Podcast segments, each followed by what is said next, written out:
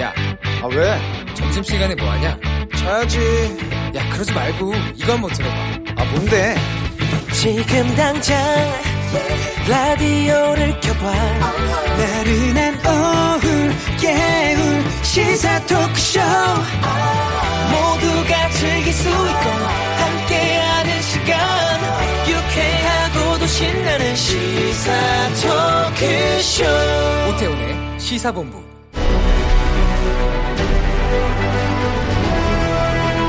김철민의 본부 뉴스.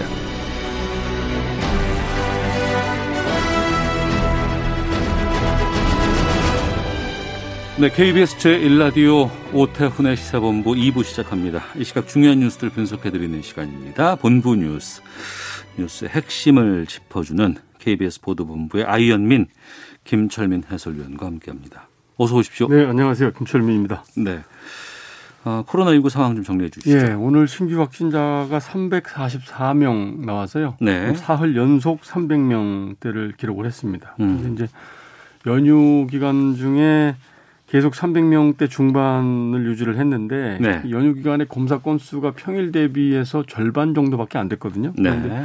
그런데도 불구하고 계속 300명씩 이렇게 나오는 걸 볼때 음. 아직 뭐 확산세가 꺾였다 이렇게 보기는 좀 어, 성급한 파- 상황입니다. 수도권에서 계속 지금 집단 감염 나오고 있잖아요. 예, 수도권에도 매일 지금 2, 300명씩 집단 감염이 네. 나오고 있고 예. 오늘이 지금 3차 유행 시작된 지 딱 석 달 되는 날입니다. 아, 석 달 동안 우리가 예, 지난해 11월 14일 날 이제 200명 돌파하면서 3차 유행이 시작이 됐고 그다음에 지난 크리스마스 때 1200명 넘어가면서 정점을 찍었고 네.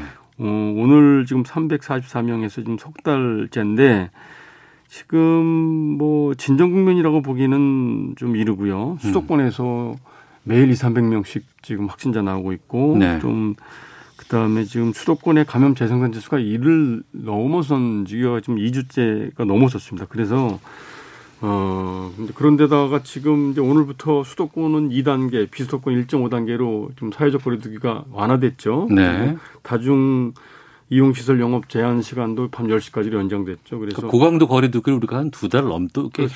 계속 해왔던 거 아니에요? 수도권은 두 달 8주째거든요. 네, 그래서 네.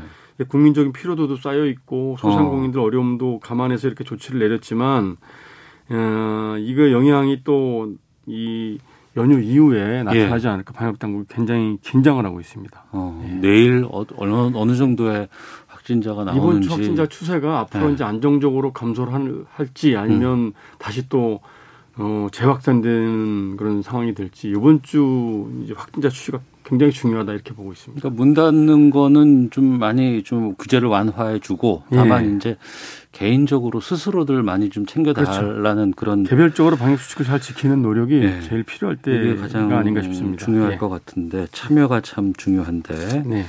설에 그 이동량 같은 게 좀 많이 줄었다고요? 그러니까 요번 이제 설에 이제 그 정부가 특별 교통 대책 마련해서 방역 수칙 굉장히 강화를 하고 이래서 이랬거든요. 그래서 네. 이제 그 이제 실태를 이제 조사를 해 보니까 설 연휴에 귀성객이 아, 예, 작년에 비해서 37% 줄어들었 고 어. 그 덕분에 교통사고도 이제 40%나 더 주, 줄어든 걸로 이렇게 이제 집계가 됐습니다. 네. 국토부가 이제 설 특별교통대책 기간에 이동 인원을 집계를 해보니까 모두 2,044만 명이 이동을 했고 하루 평균 400만 명 정도가 이제 이동을 했는데 네. 이게 지난해 설보다 37% 줄어든 수치라고 합니다. 아. 그래서 그뭐 5인 이상 집합 금지, 이동 제한 권고 이런 것들이 이제 잘 지켜진 걸로 이렇게 판단이 되고 어, 교통량도 뭐 이제 대중교통은 철도는 55%, 음. 고속버스는 47%나 줄어들었고요. 예, 예. 다만 이제 자가용을 이용하는 분들이 많이 늘었기 때문에 고속도로 이용량은 그 전년도에 비해서 10% 정도 이제 줄어든 걸로 네. 그래도 이제 귀경 귀성에 걸린 시간이 평상시 주말 수준 정도밖에 안 돼서 크게 밀리거나 이러지는 않았고요. 네.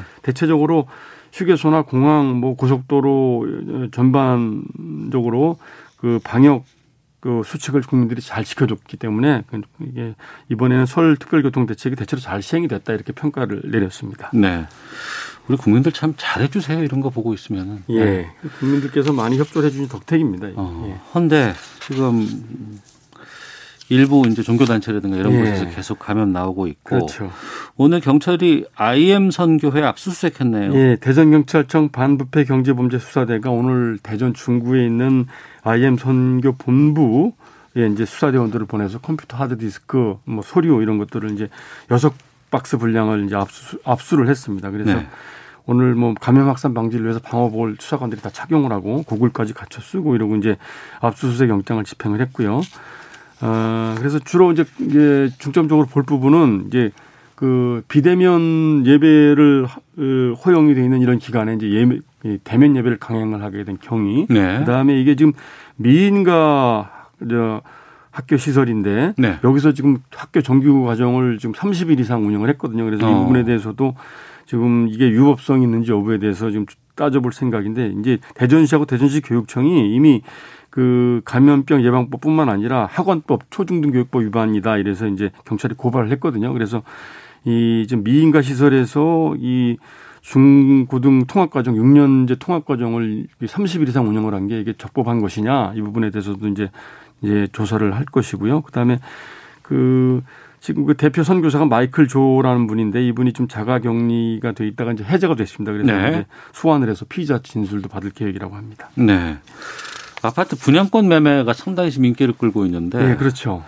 이걸 이용해서 비대면 계약하겠다고 해서 사기를 네. 치고 있는 요- 요즘 뭐 로또 청약이다 이러다 보니까 아파트 분양권 사려는 분들이 많, 많은데 예. 그런데 이제 코로나 확산을 핑계를 대면서 음. 비대면 거래를 하겠다. 보통 분양권 거래는 대면 거래를 하는 게 원칙인데 그래요. 관, 어. 관례적으로 이제 직접 보고서 이제 그 이제 권리자가 맞는지 확인을 하- 해야 되는데 네, 네. 이제 이 코로나 때문에 비대면 거래를 하겠다 이렇게 음. 이제 제안을 하고 그래서 그 얘기를 받아들이면 이제 공인중개사 들한테 그 아파트 분양권에 당첨이 된 것처럼 그 이제 공급 계약서를 위조하고 주민등록증도 위조하고 해서 카테고리를 보내가지고 네. 어, 시세보다 싸게 팔겠다 어. 이렇게 이제 이제 대- 이제 이렇게 이제 급하게 급매물을 내는 것처럼 이렇게 이제 사기를 친 거죠. 그래서 예. 그 이제 중개업소에 매수를 의뢰한 분들한테 음. 중개업소 중개업자는 이제 진짜라고 생각해서 이제 소개를 했고 그래서 가계약금을 이제 이제 먼저 입금을 하게끔 해서 네, 네. 여섯 명한테 1억 2,200만 원을 받아 챙긴 일당들이 이제 에 있었는데 네. 지금 돈만 받아 챙기고 잠적을 했습니다. 아직 안 잡혔어요. 예, 지금 부산 부산 일대에서 이런 일이 벌어졌고 음. 지난해 연말에는 인천에서도 이런 똑같은 수법이 있었다고 그럽니다. 그래서 이 분양권은 부동산 등기가 이루어지기 전이기 때문에 권리 확인이 그 시행사한테 물어봐서 이 사람이 진짜 진짜 권리자가 맞느냐 분양 후분양자가 맞느냐 이거를 확인을 해야 되는데 네. 이 사기범들은 금요일 날 밤에 저 연- 연휴 이제 전날 밤에 이렇게 이제 공인 중개사들한테 연락을 해서 어. 어, 이, 이 범행을 했기 때문에 시행 사고 연락이 안 되는 시간대이기 때문에 확인이 어려웠다고 그럽니다. 그래서 음. 이제 어, 또이 분양권 사려는 사람들은 급한 마음에 얼른 잡, 잡으려고 가계약금을 먼저 입금을 하고 이러다 보니까 피해자들이 계속 늘어나서 지금 뭐 억대 피해가 발생했는데 이 이런 아무리 코로나19 상황이 엄중해도 이 분양권 거래 같이 큰 돈이 들어가는 이런 거래는 반드시 좀 대면 확인을 한다든지 해서 좀 꼼꼼하게 거래를 해야 될 것 같습니다. 네.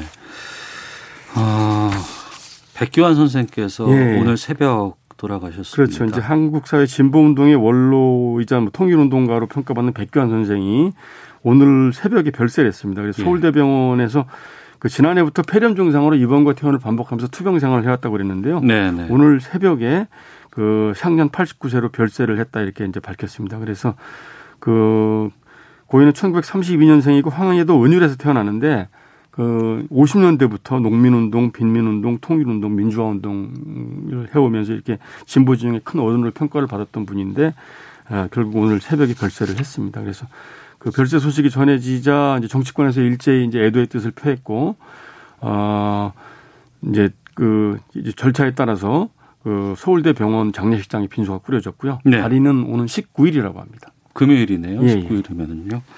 알겠습니다. 삼가 고인의 명복을 빌겠습니다. 자, 본부 뉴스 지금까지 KBS 보도본부의 김철민 해설위원과 함께했습니다. 고맙습니다. 네, 고맙습니다.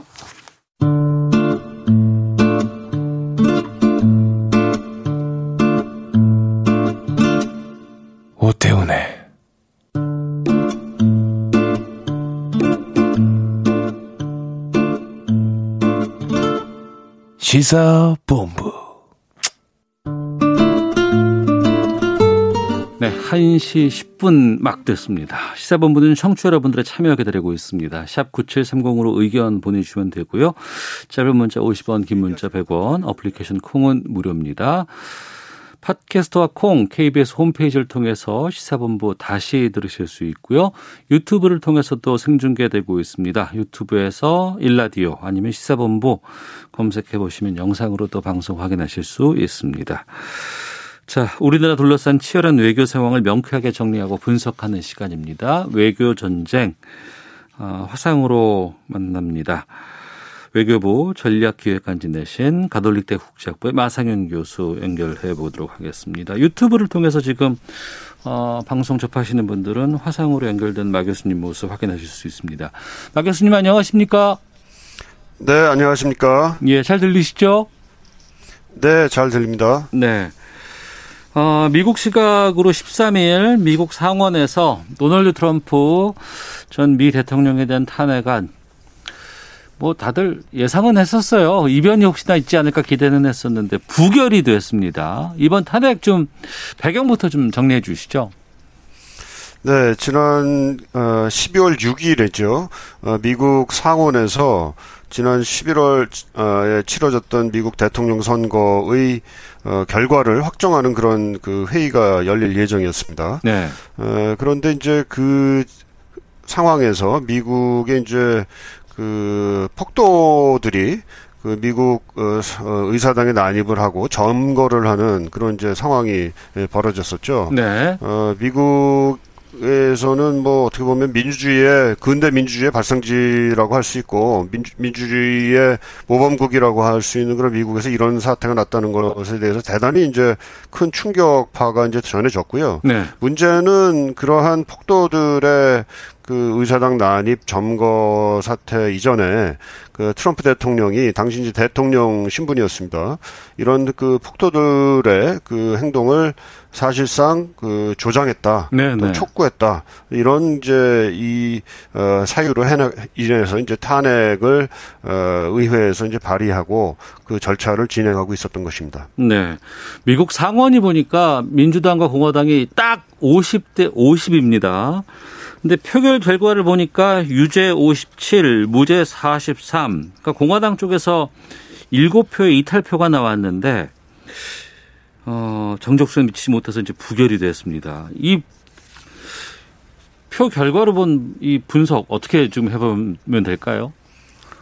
예, 그 탄핵을 위해서는 이제 상원의 경우에는 어, 정족수 이제 의석의 3분의 2 이상을 어, 어, 받아야 되거든요. 그럼 67표인가요? 탄핵 그럼 이제 3분의 2니까 전부 100석입니다. 상원 예, 예. 의석이. 그러니까 어. 67표를 획득을 해야 3분의 2 이상이 되는 거죠. 예. 그런데 요번에 이제 보면은 그 탄핵에 찬성하는 다시 말해서 트럼프 대통령의 그 잘못이 있다라고 이제 인정을 한 표가 57표입니다. 음. 10표가 모자르게 된 거죠. 그 지금 민주당이 50석 그리고 공화당이 50석인데 민주당은 어 전체가 탄핵 찬성에 표를 던졌다고 보면 네. 공화당에서 7표가 찬성을 했다는 겁니다. 음. 그러니까 그 어, 어떻게 보면은 공화당 입장에서 보면 이탈표가 일곱 표가 생긴 거고요. 네. 어, 민주당 입장에서 탄핵을 추진하는 사람들 입장에서 보게 되면은 이탈표를 더 한 열 표 이상 더 받았어야 되는데 어. 그것을 못 받은 그런 예. 셈이 되겠습니다. 어. 그러면 평가가 나올 때 민주당의 무리한 탄핵을 시도한 것이다. 이렇게 봐야 되는 것인지 아니다. 저쪽에 이탈표가 일곱 표가 나왔으니까 이건 의미 있는 결과로 받아들일 수 있다라고 봐야 되는지요.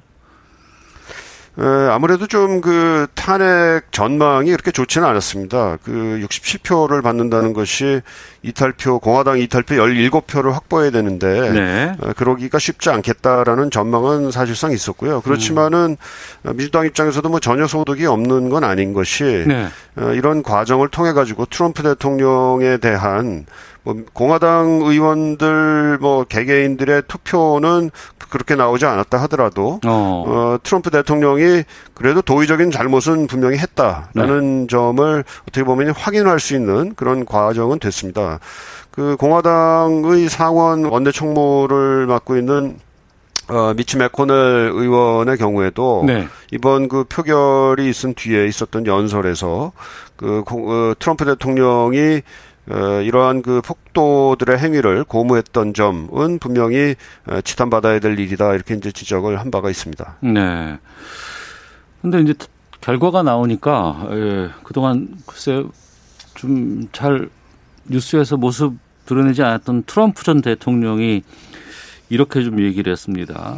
이번 탄핵 심판이 미국 역사상 최대 마녀 사냥이다 이렇게 주장을 했었는데 뭐 트럼프 다운 이런 주장 아닐까 싶기도 하고요. 네네.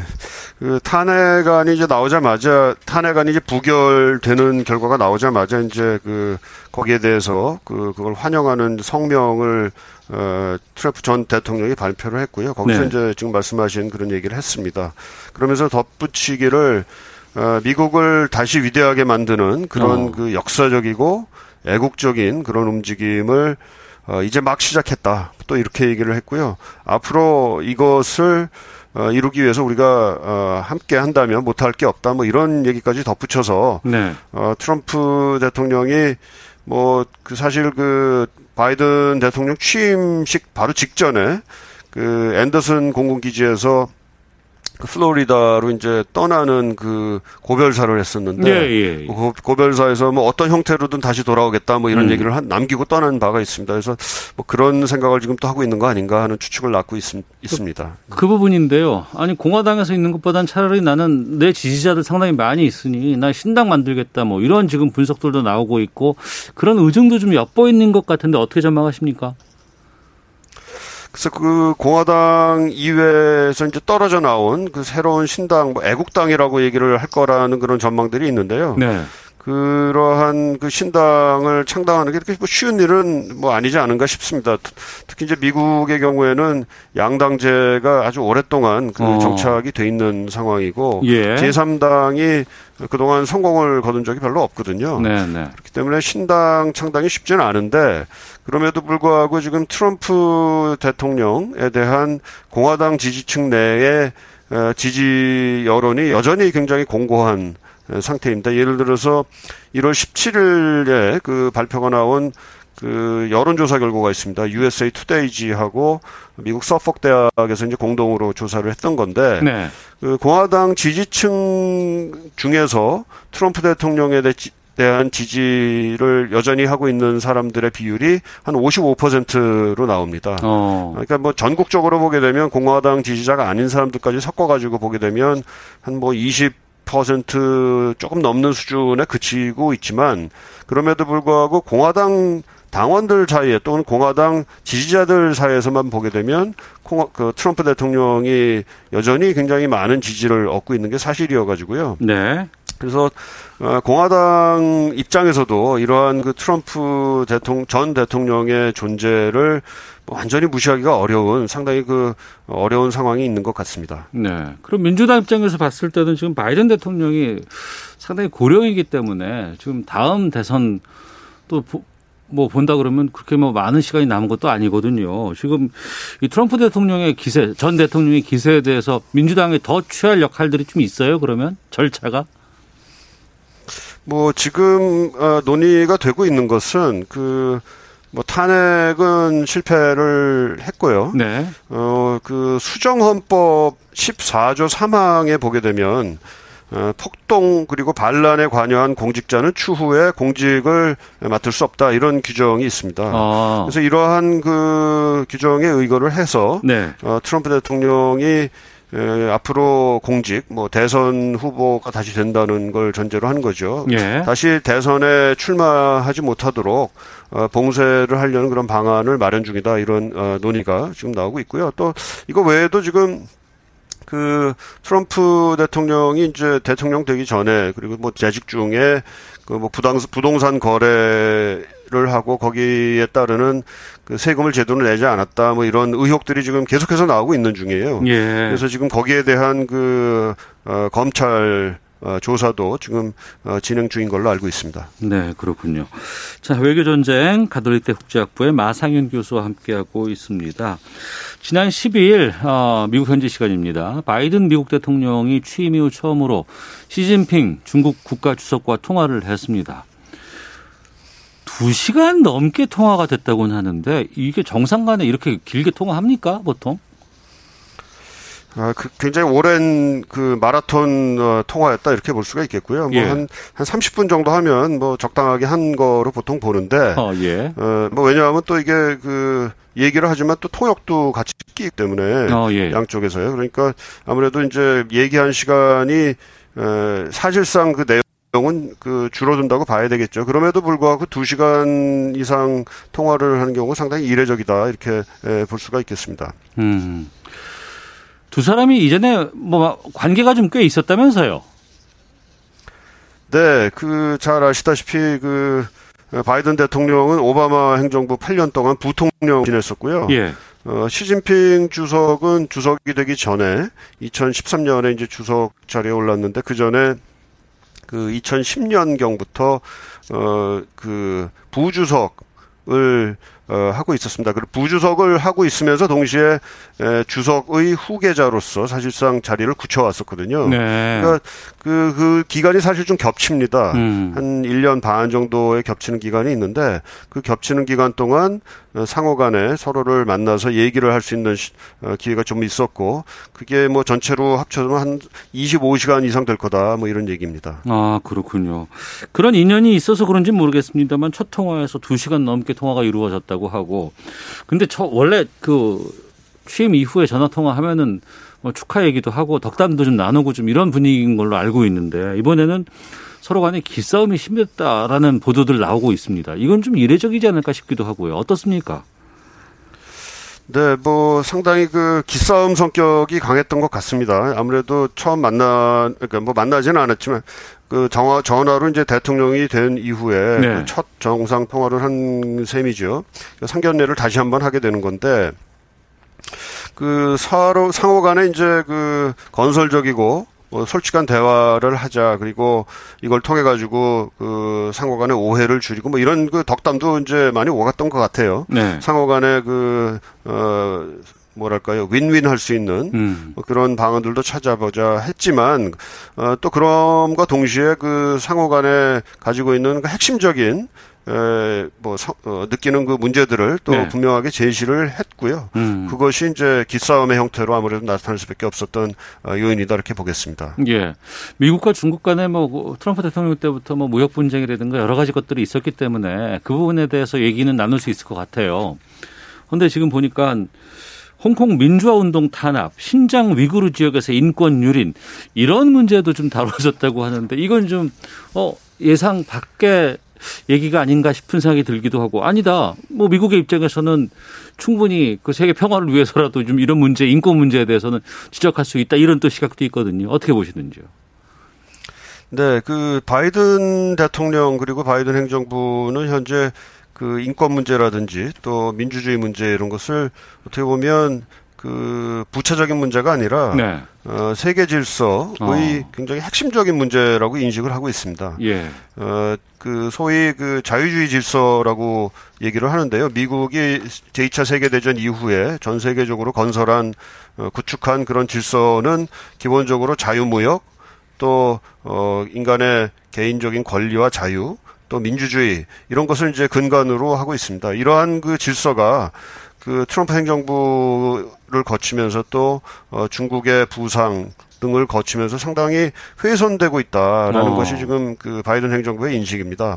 그렇기 때문에 그 인권 문제는 그냥 지역적인 문제가 아니라 네. 세계 질서를 이루는 굉장히 중요한 그 부분이라는 생각을 가지고 어. 그것을 지금 접근하고 있다 이렇게 이제 우리가 인식을 해야 될 거고요. 예. 그러다 보니까 그 신장 지구 신장 지역에서 그 위구르족에 대한 그 어, 중국 정부의 뭐 탄압이랄까요? 그리고 어 홍콩에서 시위가 벌어지는 것에 대한 어 진압 이런 것을 어 미국은 굉장히 그 어, 우려하는 눈으로 어, 바라보고 있는 중이고 그 우려하는 그 시각을 충분히 담아서 이제 이번 그 정상 통화에서 전달을 했다 이렇게 볼 수가 있겠습니다. 네. 물론 중국의 입장에서는 또 굉장히 이거 이 같은 문제지만은 보는 시각이 다릅니다. 어. 중국 입장에서는 그 세계 질서의 문제라고 보기 전에 예. 이것은 어, 중국의 뭐 주권 문제다. 음. 어, 주권 문제이기 때문에 이것에 대해서 다른 나라 그것이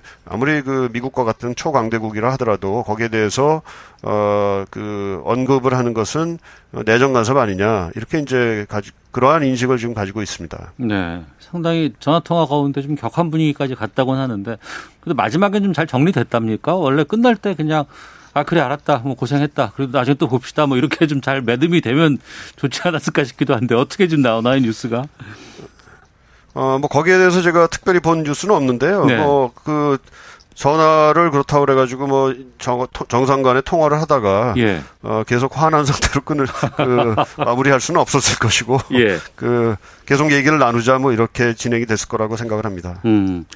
아무래도 이번 그 미중 정상 간의 통화를 봤을 때 이게 바이든 행정부와 이제 시진핑 주석 간의 이제 여러 가지 그 기조 이런 것들을 좀 엿볼 수 있지 않겠습니까? 어떻게 할 것 같으세요?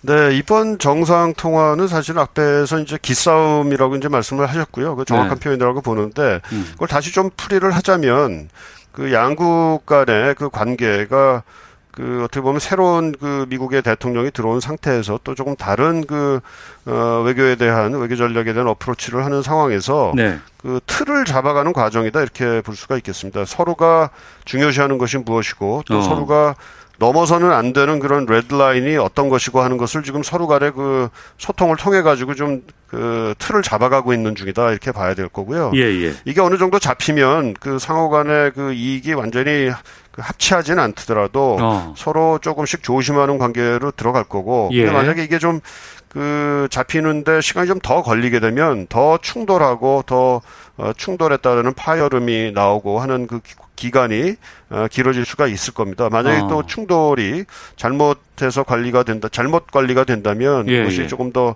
그 파국적인 갈, 그 가능성으로 흐를 그런 가능성까지도 우리가 위험성은 좀 봐야 될 필요가 있고요. 지금 말씀을 하신 대로 그 미국에서는 지금 중국을 어, 단순한 그 경쟁자로 보는 것이 아니라 전략적 차원의 견- 경쟁자다 이렇게 이제 규정을 어, 하고 있습니다. 물론 네. 어, 트럼프 행정부 시절, 시절부터 이제 그렇게 봐왔는데 어, 그러한 시각이 이제는 어, 대통령을 포함한 미국 행정부, 미국 정부 전체의 어, 입장이다라는 것이 굉장히 확실하게 지금 드러나고 있는 중이고요. 음. 그렇기 때문에 이런 전략적 경쟁을 어떻게 하면 체계적으로 할 것인가에 대한 그 미국의 어프로치가 지금 서서히 드러나고 있는 중이다 이렇게 볼 수가 있겠습니다.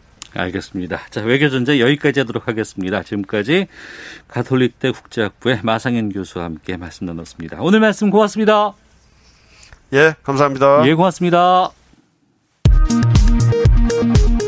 헤드라인 뉴스입니다. 정부가 지난 설 연휴 기간에도 코로나19 환자가 하루 평균 300명대를 기록했다며 거리두기 단계가 조정돼 긴장감이 풀리면 언제든 확산세로 다시 돌아설 수 있다고 밝혔습니다. 코로나19 백신 공급 문제 등을 논의하기 위한 주요 7개국 정상회의가 오는 19일 화상 방식으로 열립니다. 특히 이번 화상 정상회의는 조 바이든 미국 대통령이 취임 후 참석하는 첫 다자 외교 무대로 코로나19 대유행과 세계 경제, 대중국 대응 방안 등을 논의하게 될 것이라고 백악관이 전했습니다.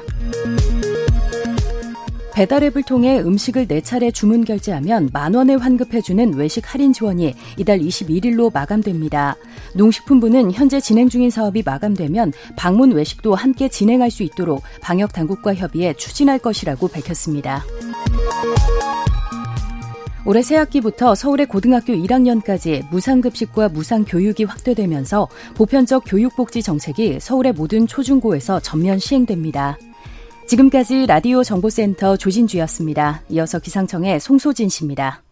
미세먼지와 날씨 정보입니다. 강하게 부는 찬바람에 먼지가 흩어지면서 공기가 다시 깨끗해지고 있습니다. 지금 일부 지역에서 먼지 농도가 아직 나쁨으로 나타나고 있지만 점차 바람이 더 강해지면서 전국의 먼지 농도가 보통에서 좋음 단계를 회복하겠습니다.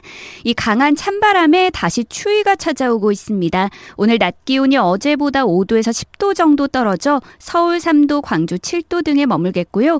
내일 아침에는 오늘은 서울이 영하 6도, 대구 영하 5도까지 내려갈 전망입니다. 때문에 전국 대부분 지방에 한파특보가 발표됐고요. 모레는 더 추워지겠습니다. 이번 추위는 주 후반이 되어야 풀릴 전망입니다.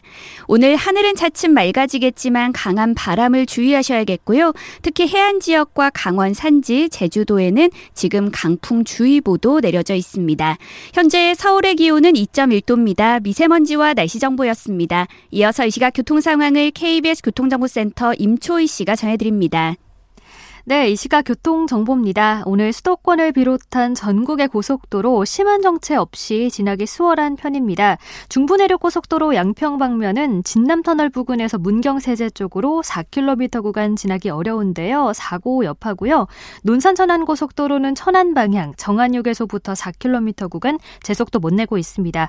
수도권 제일순환고속도로는 양방향 송내를 중심으로만 5km 구간 각각 막히고요. 서해안고속도로는 서울 쪽으로 일찍 부근에서 금천까지만 밀리고 있습니다.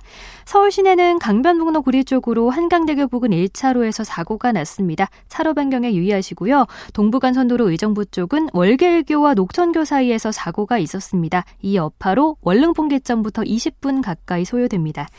KBS 교통정보센터에서 임초희였습니다.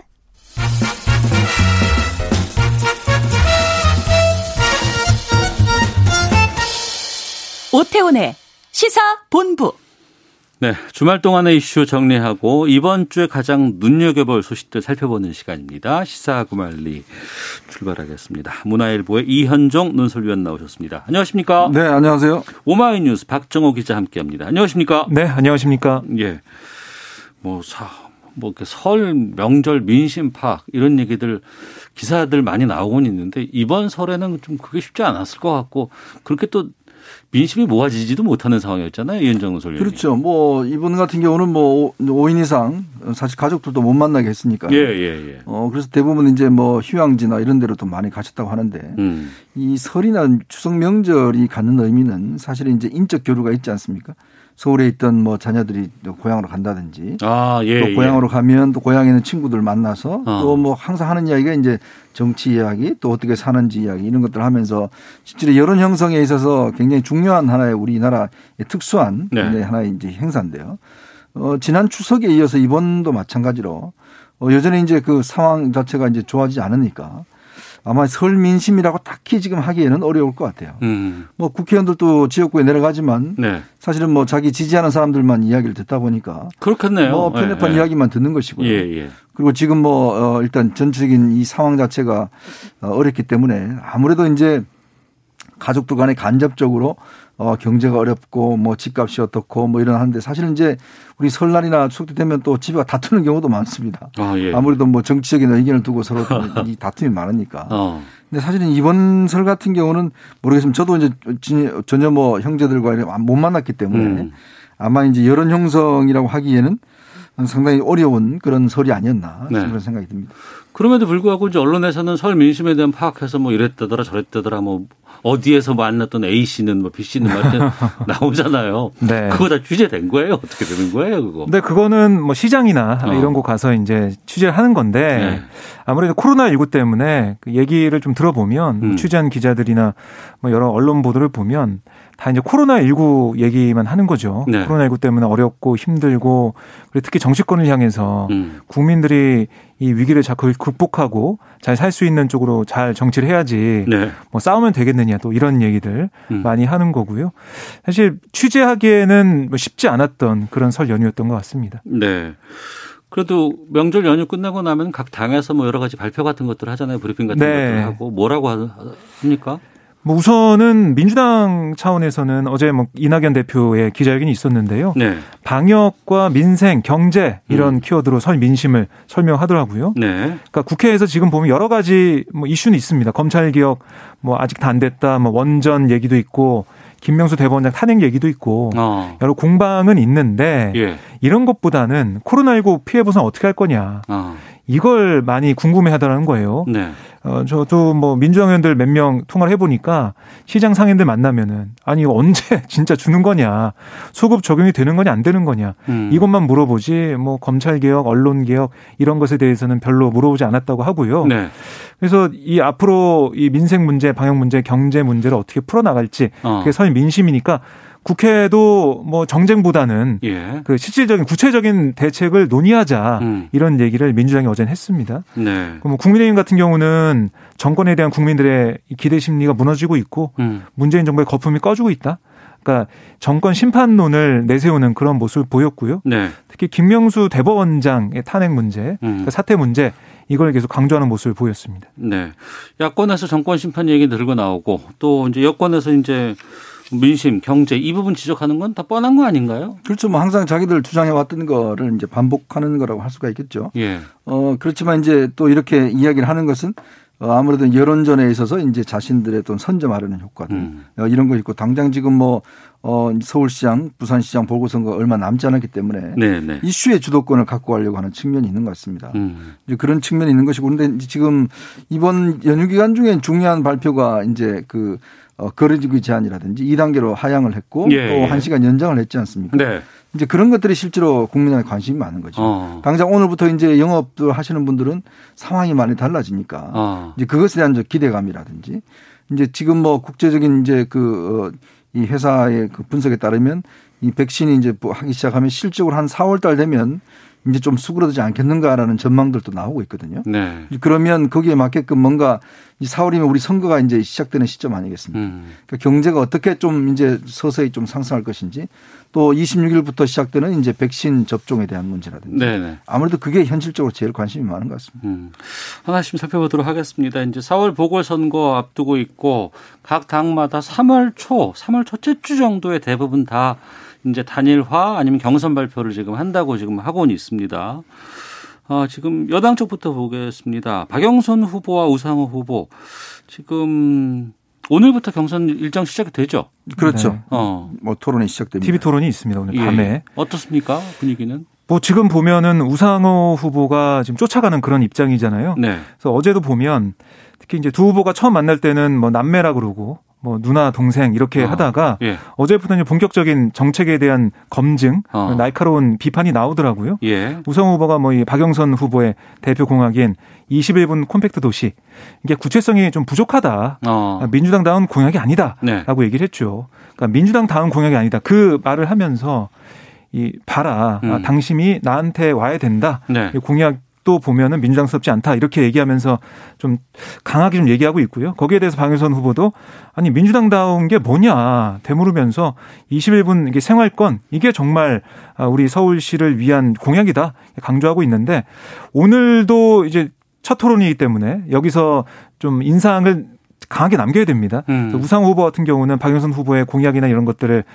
비판하면서 우위를 좀 보일 수 있는 부분들, 특히 민주당 이 그 여러 가지 상황을 볼 때 내가 그동안 민주당을 이끌어왔던 네. 그런 후보고 서울시를 잘 이끌어갈 수 있다 이걸 강조할 걸 보이고요. 박영선 후보는 여기에 대해서 어떻게 좀 아, 맞서면서 역공을 펼칠지 이걸 좀 봐야 될 것으로 보입니다. 네, 민주당 같은 경우에는 경선 룰이 권리당원 50% 여론 국민 여론조사 50%예요. 그렇죠.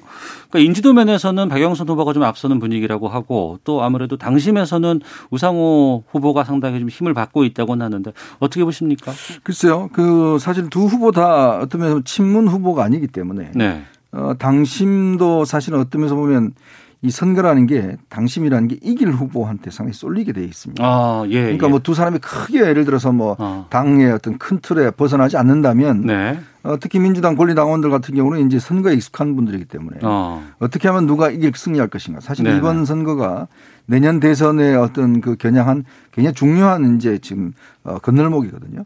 그러면 이 선거를 패배할 경우에 내년 대선도 굉장히 어려워질 수 있다는 판단들을 아마 정책으로 다 할 겁니다. 네. 그런 면에서 지금 이제 그 민주당 권리당원들 같은 경우도 어, 두 후보의 어떤 경쟁력, 즉 두 후보 중에 누가 낫냐가 아니라 상대 후보와 붙었을 때 누가 음. 이길 수 있냐. 우리 당이 이기면 그렇죠. 된다. 바로 어. 거기에 이제 집중을 하는 것이고 예. 이게 이제 1년 이제 짜리잖아요. 음. 사실 이제 그 시장이 예, 예. 내년 대선도 있고 하기 때문에 그래서 아마 경쟁력이 있는 후보 이게 누구냐 음. 이제 거기에 따라 할 것이고 우상 후보는 지금 쫓아가는 입장이니까 어떻든 간에 쟁점을 많이 만들어서 좀 노이즈 마케팅을 해서 그걸 좀 부각시키는 그런 전략을 쓰고 있는 것 같습니다. 알겠습니다.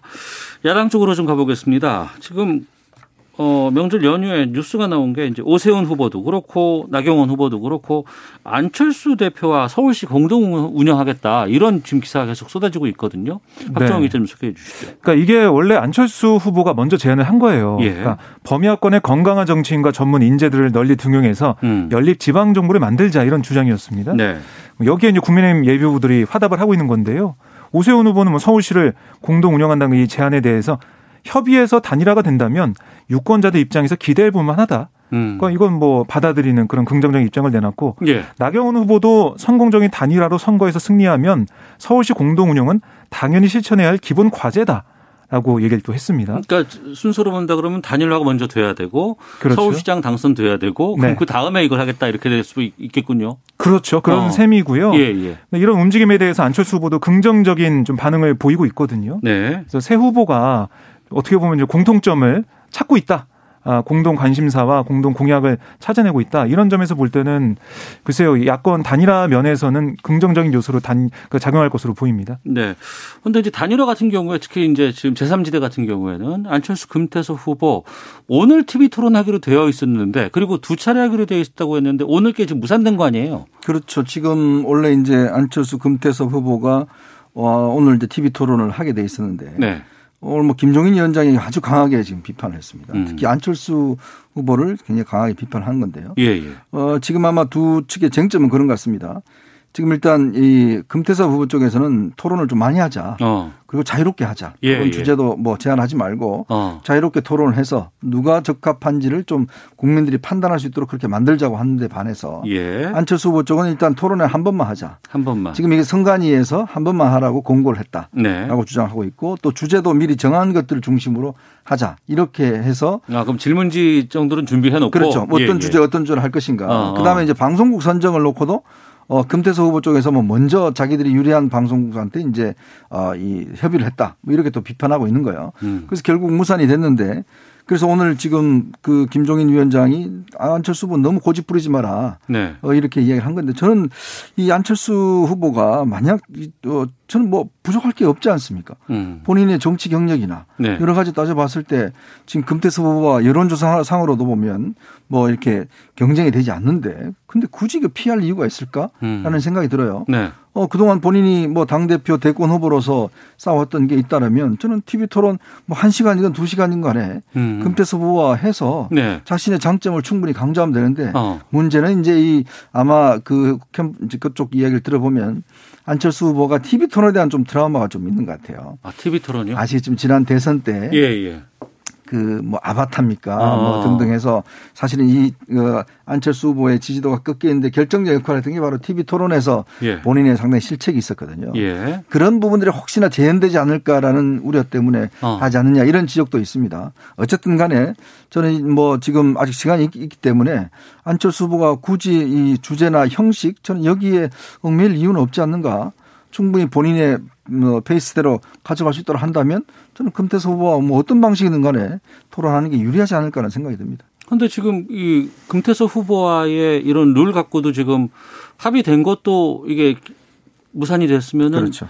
제3지대 단일화조차도 쉽지 않은 상황이 아닌가 우려되기도 하거든요. 어떻게 언론 쪽에서 보고 있나요? 뭐 오늘 권은희 이 국민의당 원내대표 얘기를 들어보니까요. 예. 우선은 문을 열고 기다리겠다라는 얘기를 하고 있거든요. 어. 그러니까 25일 예정된 TV 토론이 있습니다. 예. 제가 볼 때는 이 25일 토론은 성사가 될걸좀 보여요. 어. 그러면서 판까지는 깨지지 않을 것 같다라는 그런 예측을 할 수가 있고요. 예.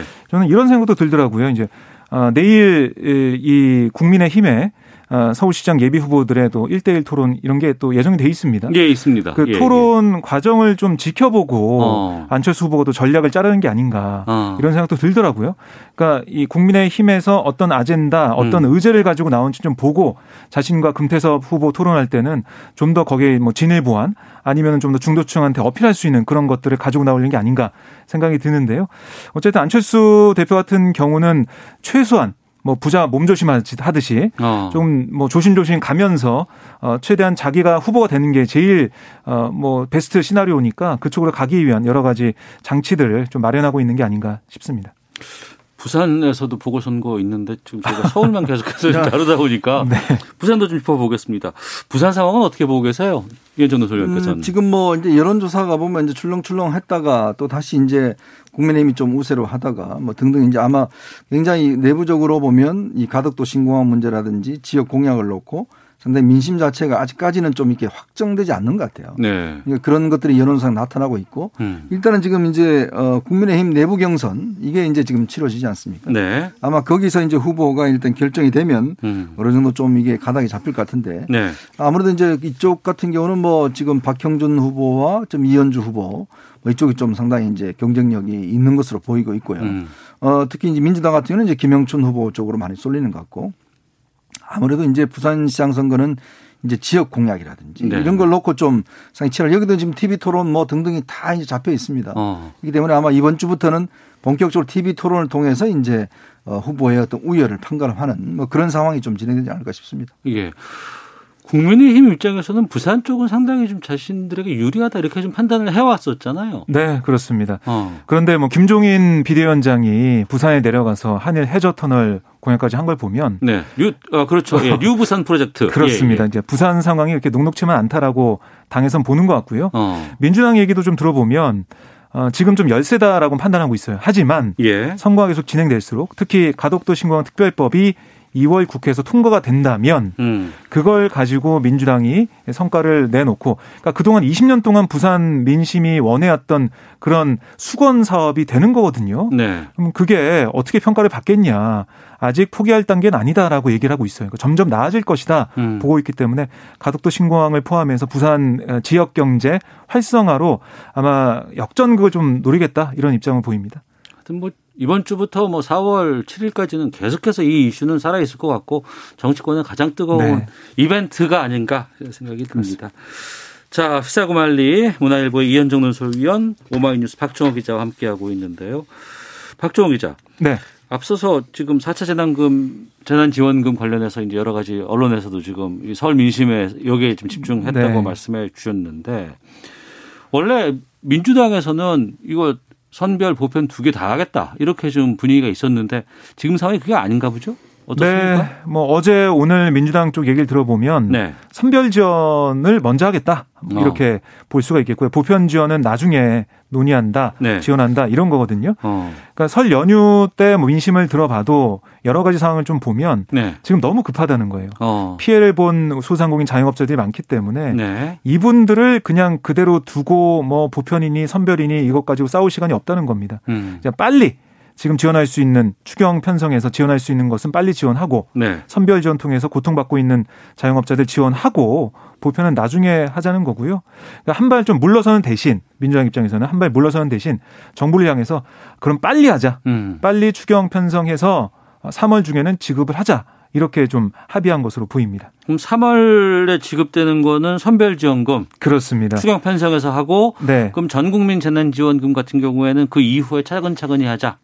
그러니까 예, 지금 그러니까 이 코로나19 상황이 음. 좀 계속해서 이어가죠 이어가고 있지 않습니까? 네. 3차 대유행이 계속되고 있기 때문에 지금 당장 보편전 하기도 좀 상황이 좋지 않다라고 음. 보는 것 같아요. 예. 또 그리고 여론을 봐서도 코로나19 방역이 먼저 아니냐 이런 얘기를 하기 때문에 네. 보편 지원은 좀 뒤로 미뤘다. 포기는 아니고 미뤘다. 이렇게 민주당 얘기하고 있습니다. 그럼 금액이라든가 이부 대상 규모 같은 건 어떻게 됐나요? 점점 이제 늘어나고 있는 추세인데요. 네. 민주당도 어제 한 얘기를 보니까 아, 좀 더 두텁게 음. 지원 대상을 넓혀서 또 빠르게 하겠다는 거예요. 그래서 원래는 연매출 4억이 4억 정도, 그러니까 4억을 조금이라도 넘으면은 일반 네. 업종 지원 대상에서 배제가 됐었거든요. 예, 지금까지는. 근데, 예, 어. 근데 이거를 더 늘리자는 겁니다. 네. 그러니까 이게 너무 협소하기 때문에 이거 음. 늘리자는 음. 거고 그리고 서비스업의 경우 근로자 수가 5명 미만인 경우에만 지원한다는 규정도 있었는데 네. 이것도 너무 협소하던 거예요. 이것도 늘리고 음. 그러니까 지원 대상을 늘리자는 거고 또 주목되는 게 그동안은 뭐 100만 원, 200만 원, 예, 예. 수백만 원 정도로 지원했었는데 어. 이거 너무 적다는 거예요.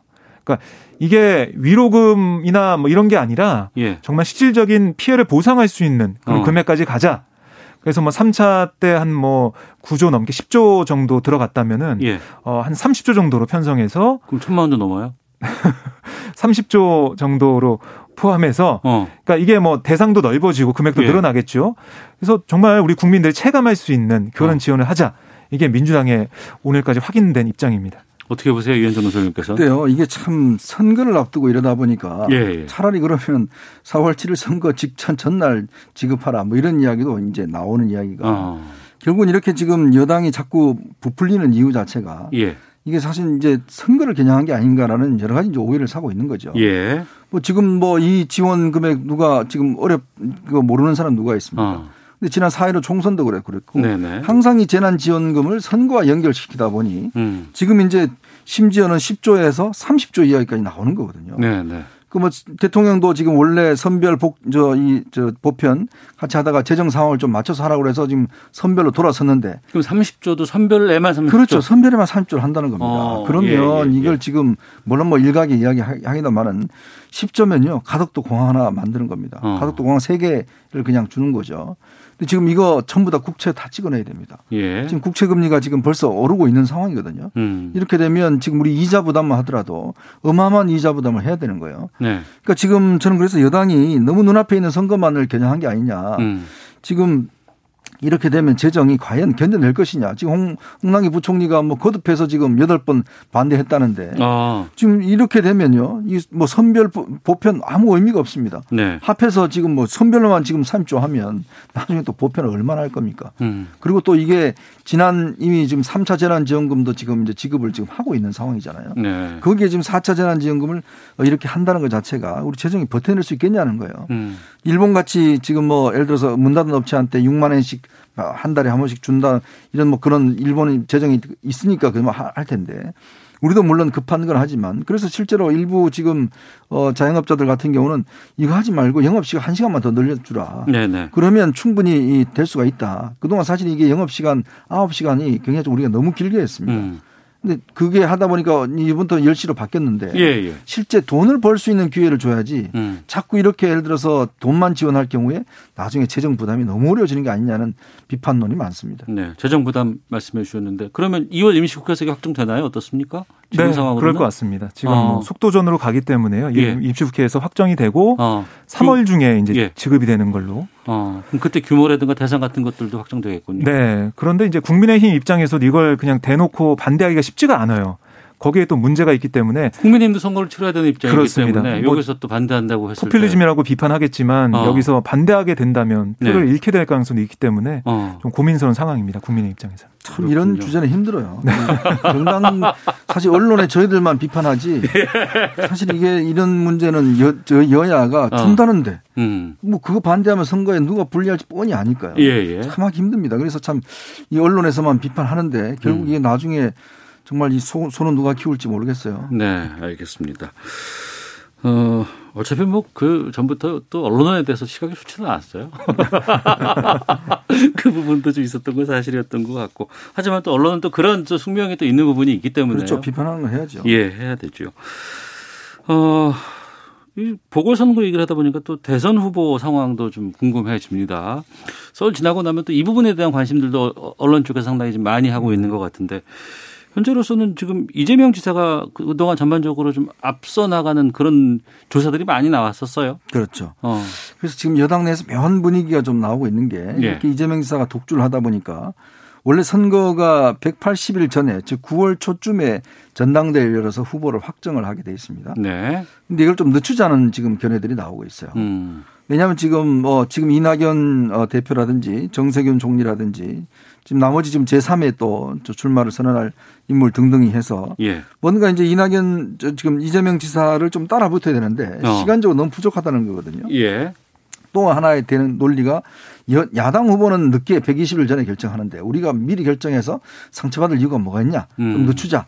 라고 하는 속 내, 내면에는 뭔가 친문 후보를 만들어 보겠다는 게 있고 네. 이낙연 사는 이걸 어, 이재명 사는 어, 수용하지 않겠죠. 어. 이제 그런 면에서 보면 지금 아마 앞으로 이 저, 이낙연, 정세균, 임종석 이 세 명이 연합을 하고 이재명 지사를 지금 기본소득으로 지금 많이 때리고 있지 않습니까? 네. 뭐 이런 구도가 좀 상당히 좀 지속되지 않겠는가 어. 그런 생각도 듭니다. 야권은? 야권은 지금 뭐 대안이 없죠. 일단 지금 뭐 윤석열 총장을 지금 쳐다보는 방법 이외에 네. 자체 후보를 일단 이 서울시장 선거 이겨야지만이 예, 예. 그래야 뭔가 다음 차기 어떤 그런 것도 좀 활발히 진행이 될 텐데 네. 아직까지는 뭐 내부적으로는 일단 서울시장 선거 이외에는 아직 미래를 그렇게 생각하고 있는 것 같지는 않습니다. 어, 박정우 기자는 어떻게 보고 계세요? 그러니까 이재명 지사 같은 경우는 사실 경기지사기 때문에 자기가 자신이 이제 가지고 있는 구상을 한번 실현해 볼 수가 있는 그런 장점이 있는 것 같아요. 음. 그래서 그런 모습을 보고 국민들이 어, 정말 되는구나. 네. 아니면은 어, 이게 나라에도 적용되면 좋겠구나.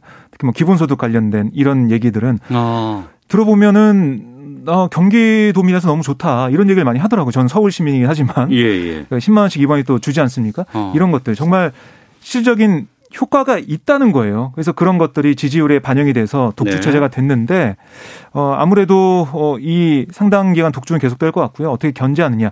기본소득을 비판하는데 멈추지 말고 그걸 뛰어넘을 수 있는 음. 새로운 대안을 내놓을 수 있느냐.